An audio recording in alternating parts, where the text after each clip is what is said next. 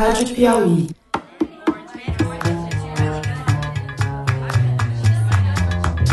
Sejam bem-vindos à Rádio Piauí. Este é o Maria Vai com as Outras e eu sou a Branca Viana. Nesse último episódio da primeira temporada do Maria, a gente vai conversar com a Rosisca Darcy de Oliveira, que é jornalista, escritora, colunista do jornal o Globo, membro da Academia Brasileira de Letras e que, nos anos 70, ajudou a fundar dois movimentos feministas, o brasileiro e o suíço. Mas o motivo principal da nossa conversa aqui com ela é um livro que a Rosisca escreveu há 15 anos, chamado A Reengenharia do Tempo e nesse livro ela fala, entre outras coisas, sobre a divisão sexual do trabalho, um tema que apareceu aqui em praticamente todas as entrevistas que a gente fez nessa primeira temporada.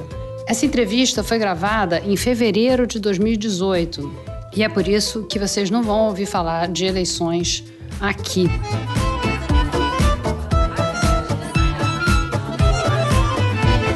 Então, Rosisca, seja bem-vinda ao Maria Vai com as Outras. E eu queria começar te perguntando como foi que você se tornou feminista. É, na verdade, minha mãe insistia em que nenhuma mulher devia depender economicamente do marido. Tanto assim que ela sempre insistiu para que nós tivéssemos uma carreira. E se você pensar, naquela geração, isso era muito raro. A maioria das mulheres não trabalhava. Minha mãe trabalhava, ela era professora. Ela trabalhou até o meu nascimento. Isso também é um dado interessante, quer dizer, com três filhos aí ela parou de trabalhar, que é o que acontece com tantas mulheres ainda hoje, é. que é, não conseguem compatibilizar a vida profissional e, e mundo do trabalho. Né?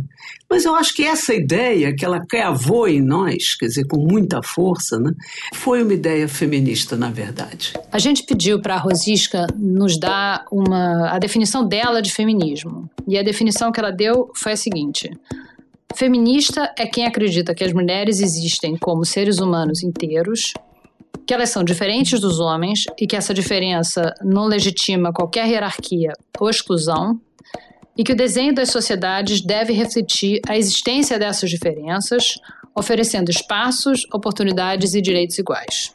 Por exemplo, eu estudei direito, nitidamente como uma provocação, porque na época estudar direito era uma carreira masculina.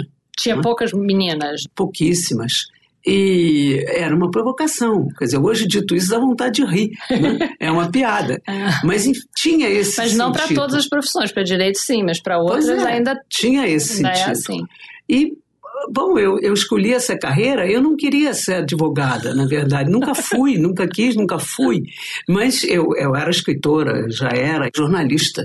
Mas fiz direito para mostrar que eu entrava numa, numa universidade, numa carreira masculina e que eu conseguia me formar nela e muito bem, obrigada. E como então, era o ambiente na, na faculdade de Direito, naquela época, os professores, os colegas? Olha, eu vou te contar uma história. É, eu fiz um trabalho uma vez sobre Antígona. E eu fiz esse trabalho, eu mesma escolhi, escolhi o tema, porque achei que era adaptado. Né? Eu gostava muito de teatro, eu era fascinada pelo personagem da Antígona. O professor chegou na sala de aula, leu em voz alta o meu trabalho, disse: Eu dei 10 nesse trabalho, a nota máxima. Eu queria que vocês adivinhassem quem escreveu isso. E aí foram ditos os nomes de todos os meninos que estavam sentados na frente, eu ficava sentada lá no fundo da sala. Ninguém disse, evidentemente, nenhuma moça. Né? E ele jogou a prova assim, em cima dos garotos que estavam sentados na primeira fila e disse: Vocês deviam ter vergonha, seus barbados. Ai.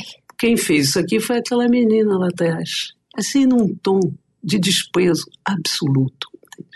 E eu me levantei e saí da sala. saí da sala, ele veio até a No meio da aula. No meio, me levantei, assintosamente saí da sala. Né?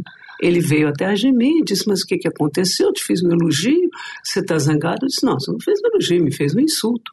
Eu gostaria de saber por que, que eles devem ter vergonha quando eu tiro mais que eles. eu sou assim tão inferior.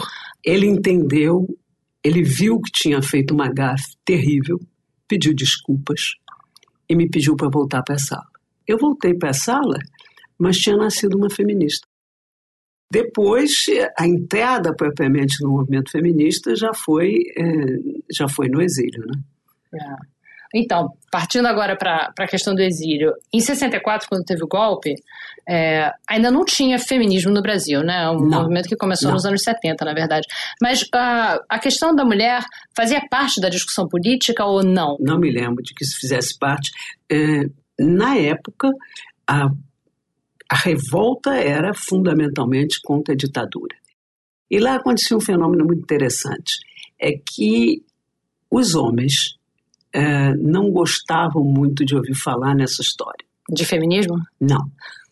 Não gostavam e diziam, num tom bastante acusatório, que isso ia dividir a causa.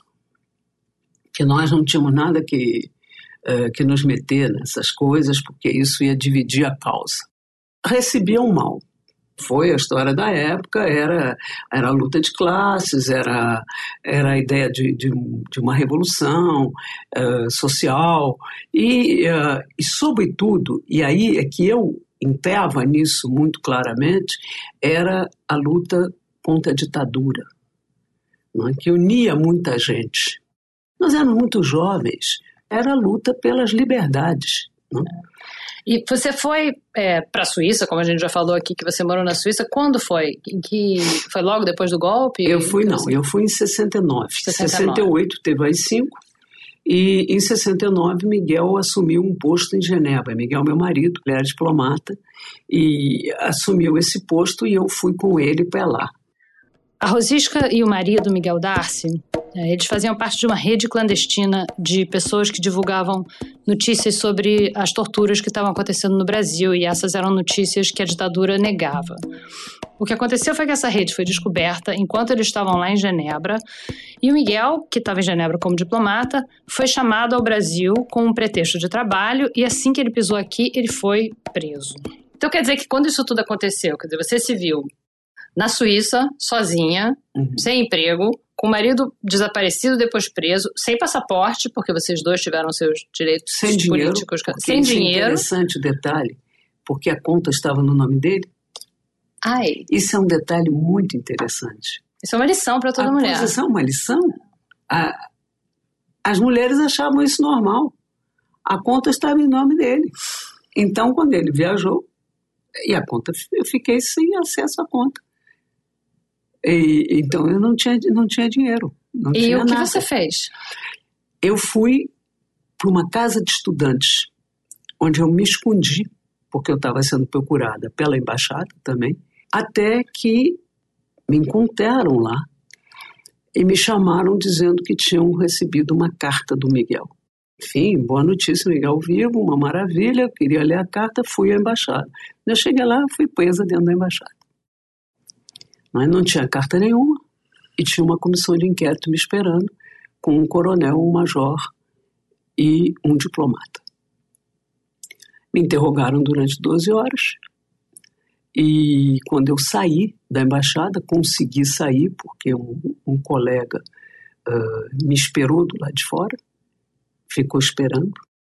Eu imediatamente, no dia seguinte, eu fui aconselhada por um advogado que eu fui ver a pedir asilo e foi o que eu fiz. A Rosisca, então, uh, conseguiu bolsas de estudo para ela e para o marido também, o Miguel, que àquela altura tinha sido solto é, e tinha fugido do Brasil e já estava de volta em Genebra. E na universidade onde ela estudava, ela fez uma amiga suíça que convidou ela para ir a uma reunião feminista. E essa reunião mudou a vida dela. E eu fiquei absolutamente fascinada. Né? Foi um momento assim de encantamento, porque ali era um grupo muito pequeno, mas mulheres do mundo inteiro que viviam em Genebra pelas mais diferentes razões, e ali se falava de tudo aquilo que eu sentia e nunca tinha posto em palavras. Falava de tudo aquilo que era proibido sequer pensar e que eu sentia. Enfim, experimentava-se uma liberdade de pensamento. Quais eram os temas que eram né? discutidos nesse grupo? Relações conjugais, problemas de todo tipo nessas relações, a falta de liberdade, a discriminação, o assédio, a violência, todos esses temas que depois se tornaram uma pauta do movimento feminista global, uh, aborto, Tudo isso eram temas que ali se discutia com a mais absoluta tranquilidade. Isso é que era fascinante, é que não era absolutamente uma teoria. Era em primeira pessoa, eram histórias de vida. Não eram questões pessoais minhas, é, eram questões das mulheres. E como nós éramos mulheres do mundo inteiro e de gerações diferentes, ficou assim uma amostra muito representativa eh, de que isso seria um problema real e global. E aí, muito rapidamente, isso passou a se chamar um movimento feminista.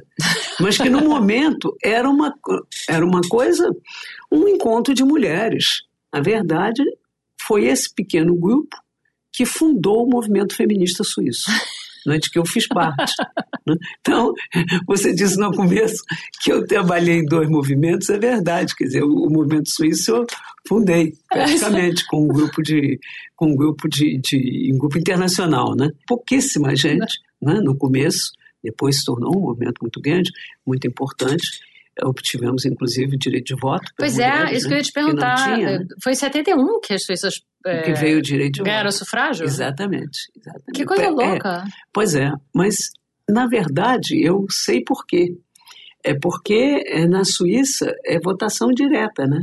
É plebiscito. É, e plebiscito é muito mais difícil de você fazer passar uma coisa do que através de representação. Portanto, era uma coisa que tinha que ser aprovada pelos homens passou em 71 e houve uma grande festa de que eu participei. E era uma época muito intensa. Né? É, cheguei na Europa logo em 69, como eu te disse, um ano depois de maio de 68. Quer dizer, maio de 68 fervia ainda. Então, o movimento feminista veio no rasto uh, de maio de 68. Né? Da, da, da, esse movimento, esse elan libertário que começou o movimento de, o movimento de 68. Né? E aqui no Brasil, quando vocês voltaram é, uhum. é, para o Brasil, suponho que vocês tenham votado na anistia, quando teve anistia? Eu ou votei quando houve anistia. É. E aí você é, começou a participar também do movimento feminista aqui no Brasil, né? Exatamente. E era muito diferente do suíço, ou era parecido? Tinha características muito parecidas. Por exemplo, o uso da primeira pessoa é, como instrumento de contato entre as mulheres, né? Quer dizer, nós falamos em primeira pessoa. Todas. Nesses grupos? É, nesses Como grupos. o grupo que você Aqui chamávamos grupos de consciência. E minha irmã fazia parte, minha irmã foi uma grande feminista, Marisca Ribeiro, né, foi uma grande feminista, e ela fazia parte desses grupos uh, juntamente com, uh, com outras, como sua mãe. é. é. Só explicando, e... minha mãe é Branca Moreira Alves, também é uma das fundadoras do movimento feminista aqui no Brasil. Exatamente. Junto com a Marisca, irmã da Rosisca, e muitas outras. E muitas outras.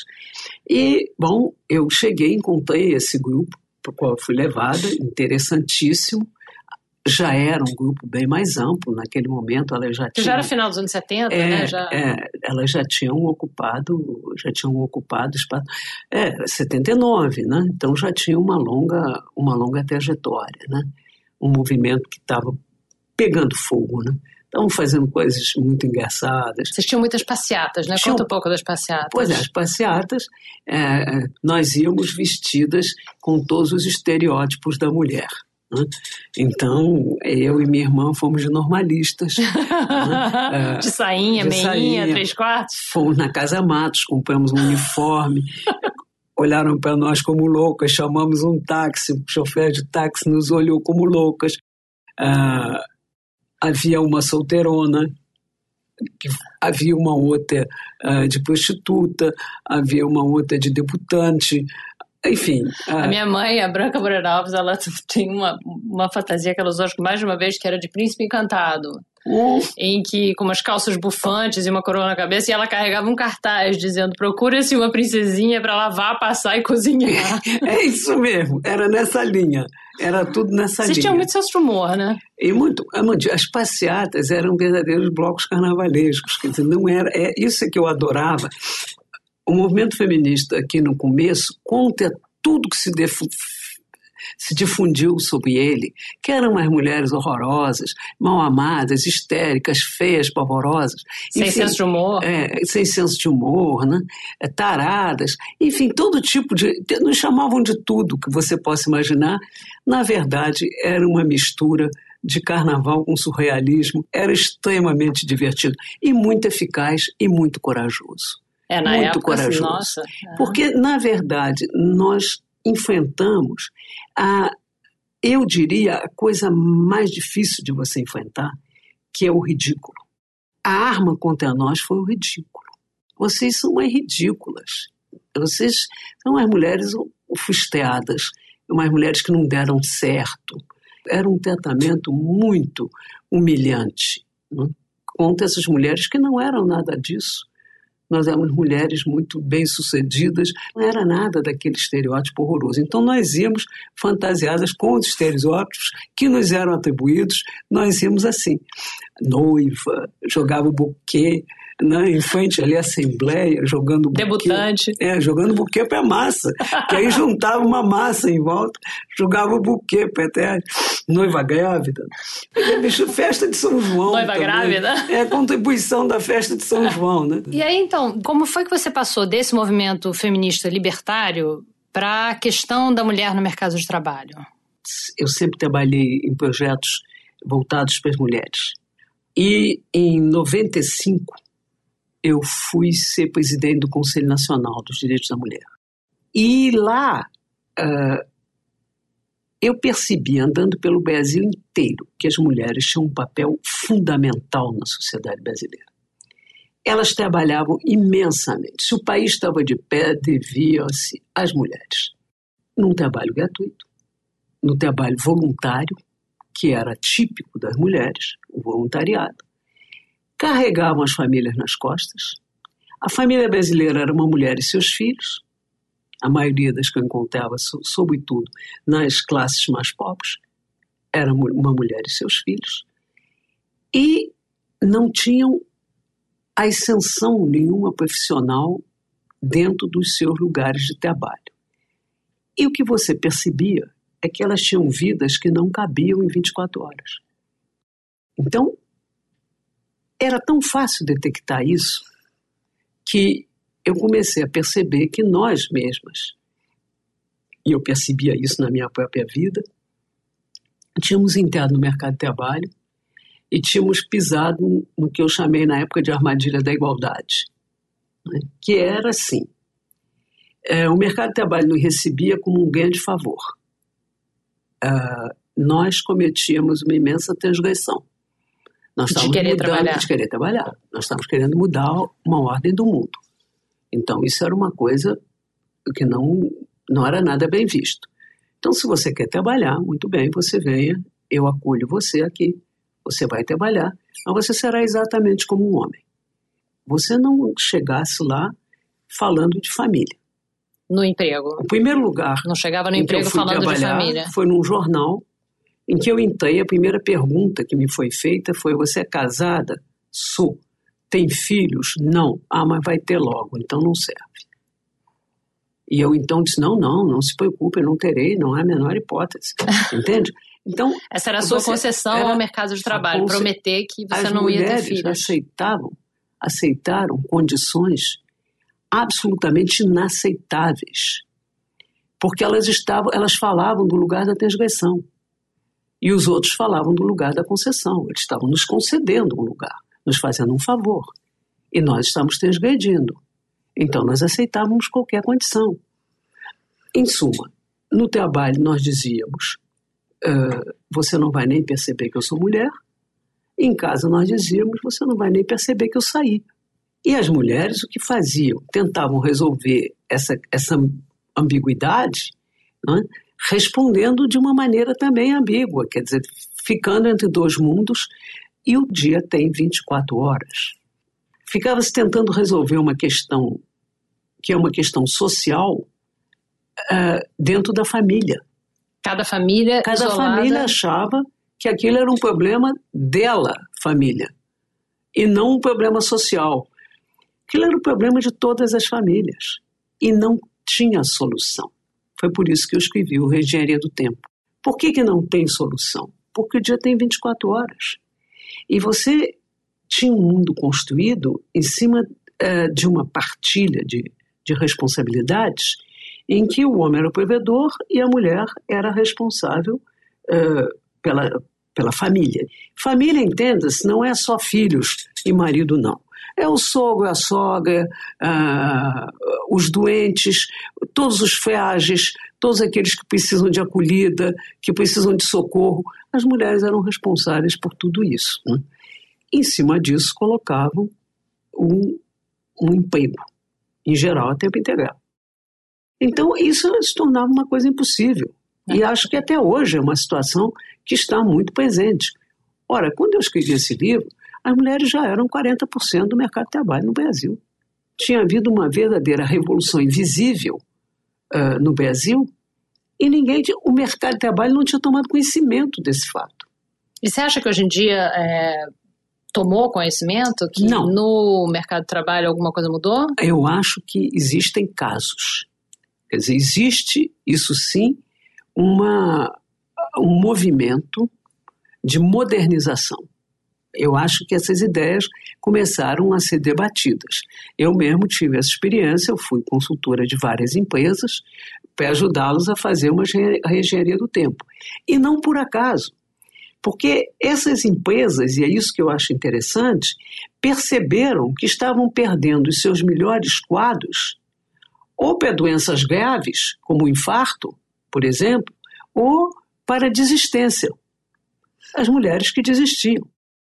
Eu acho que há um, um desperdício imenso de vida em tudo isso. A sociedade brasileira não escapa de ter um debate muito mais amplo sobre isso. E o debate é o seguinte: qual é o sentido uh, que se dá à vida privada? Já sabemos tudo sobre a vida do trabalho, já se escreveu tudo sobre isso, mas a vida privada é uma zona de sombra. É uma coisa de que não se fala, que não deve contaminar o mundo do trabalho. Isso é uma ilusão. Contamina, certamente. A outra coisa é reconhecer que a vida privada é, até mesmo para as empresas, a base sobre a qual elas se constroem. Porque as pessoas que vão trabalhar lá foram ou deixaram de ser educadas dentro de casa. Então, que, que veja bem. Todo mundo foi criança. Né? Assim, veja bem. Uma, era isso que eu ia dizer. É, é, é é incrível, porque quando se diz assim, as mulheres tiveram uma participação pífia na civilização, não inventaram nada, não fizeram nada, só inventaram os seres humanos.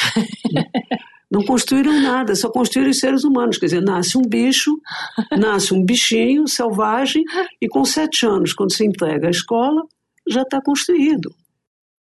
O nó não é se é uma mulher ou se é um homem. O nó é que a vida privada existe ela existe, ela é consumidora de tempo, é consumidora de atenção. E quando você fala vida privada, em geral as pessoas falam só no o trabalho doméstico, mas não é só o trabalho doméstico. É a construção afetiva de um ser humano.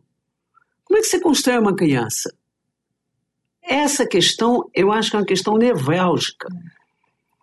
É, isso serve, evidentemente, de pretexto. Quer dizer, contratar uma mulher é, um, é uma chatice, porque ela vai trazer problemas, porque ela tem vida privada, porque ela vai engravidar, é, porque ela vai tirar licença maternidade. Enfim, todas essas questões que é, acabam não respeitando o verdadeiro debate, que é saber, sim ou não, é, a humanidade é feita de dois sexos.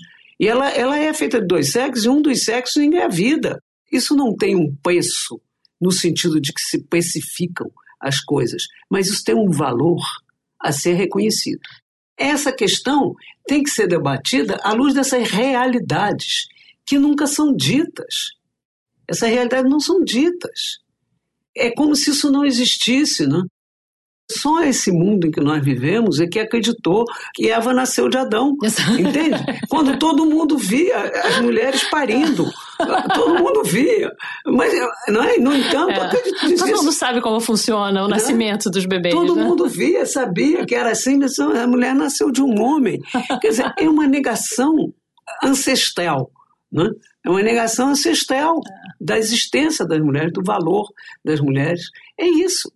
Muito obrigada, Rosisca, por ter vindo aqui falar com o Maria Vai com as Outras. Muito obrigada pelo convite. Gostei muito de conversar com vocês.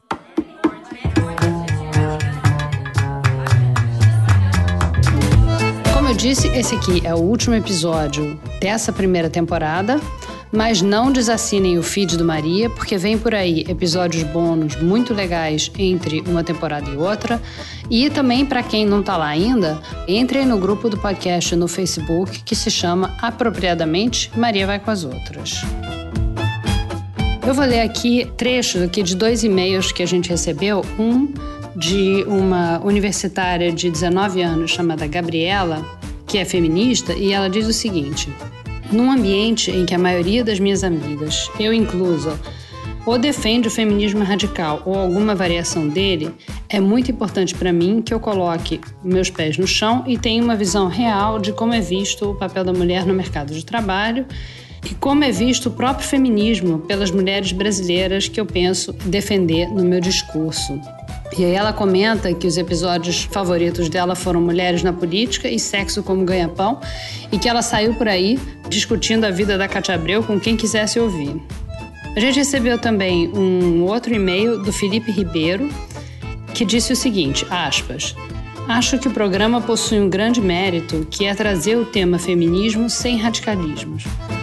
Confesso que, como homem, Sempre fiquei um pouco receoso com os discursos feministas, em razão do extremismo de algumas ideias. Por outro lado, desde que a minha filha nasceu há três anos, venho lendo bastante sobre o assunto e compreendido cada vez melhor as injustiças de gênero presentes em nossa sociedade. E nesse sentido, acho que os relatos que ouvi nesse podcast refletem uma visão bem mais ponderada do feminismo e, por isso, capaz de levar essa discussão a muito mais pessoas. Nesses dois e-mails, os dois falam da visão ponderada do feminismo e só para dizer aqui que não é só a gente aqui no Maria Vai com as Outras que pensa assim, né? Tem muita gente que pensa assim. E Felipe, é, entra lá no grupo do Facebook para você ouvir é, as outras pessoas e você vai ver que tem muita gente, muita, muita, muita gente que concorda com a gente e acho que você vai ficar contente. E antes que a gente já comece a sentir saudade dessa convivência aqui no Maria Vai com as Outras, vai lá na nossa comunidade no Facebook, onde a gente continua o papo. Lá as pessoas compartilham dica de leitura, filme, comentam cada episódio, dizem o que acharam, outros respondem, tem um debate bem legal acontecendo lá. E é lá também que a gente vai poder adiantar para vocês o que vem na próxima temporada e também nos episódios bônus que a gente vai lançar entre uma temporada e outra. Maria Vai com as Outras é dirigido pela Paula Scarpim e produzido pela Luísa Miguel e pela Mari Faria. Temos a colaboração da Isabel Escorza e a distribuição da Kellen Moraes. A gente grava no estúdio da Rádio Batuta, no Instituto Moreira Salles. A edição é do Felipe de Castro e a finalização do João Jabás. Eu sou a Branca Viana. Obrigada e até a próxima.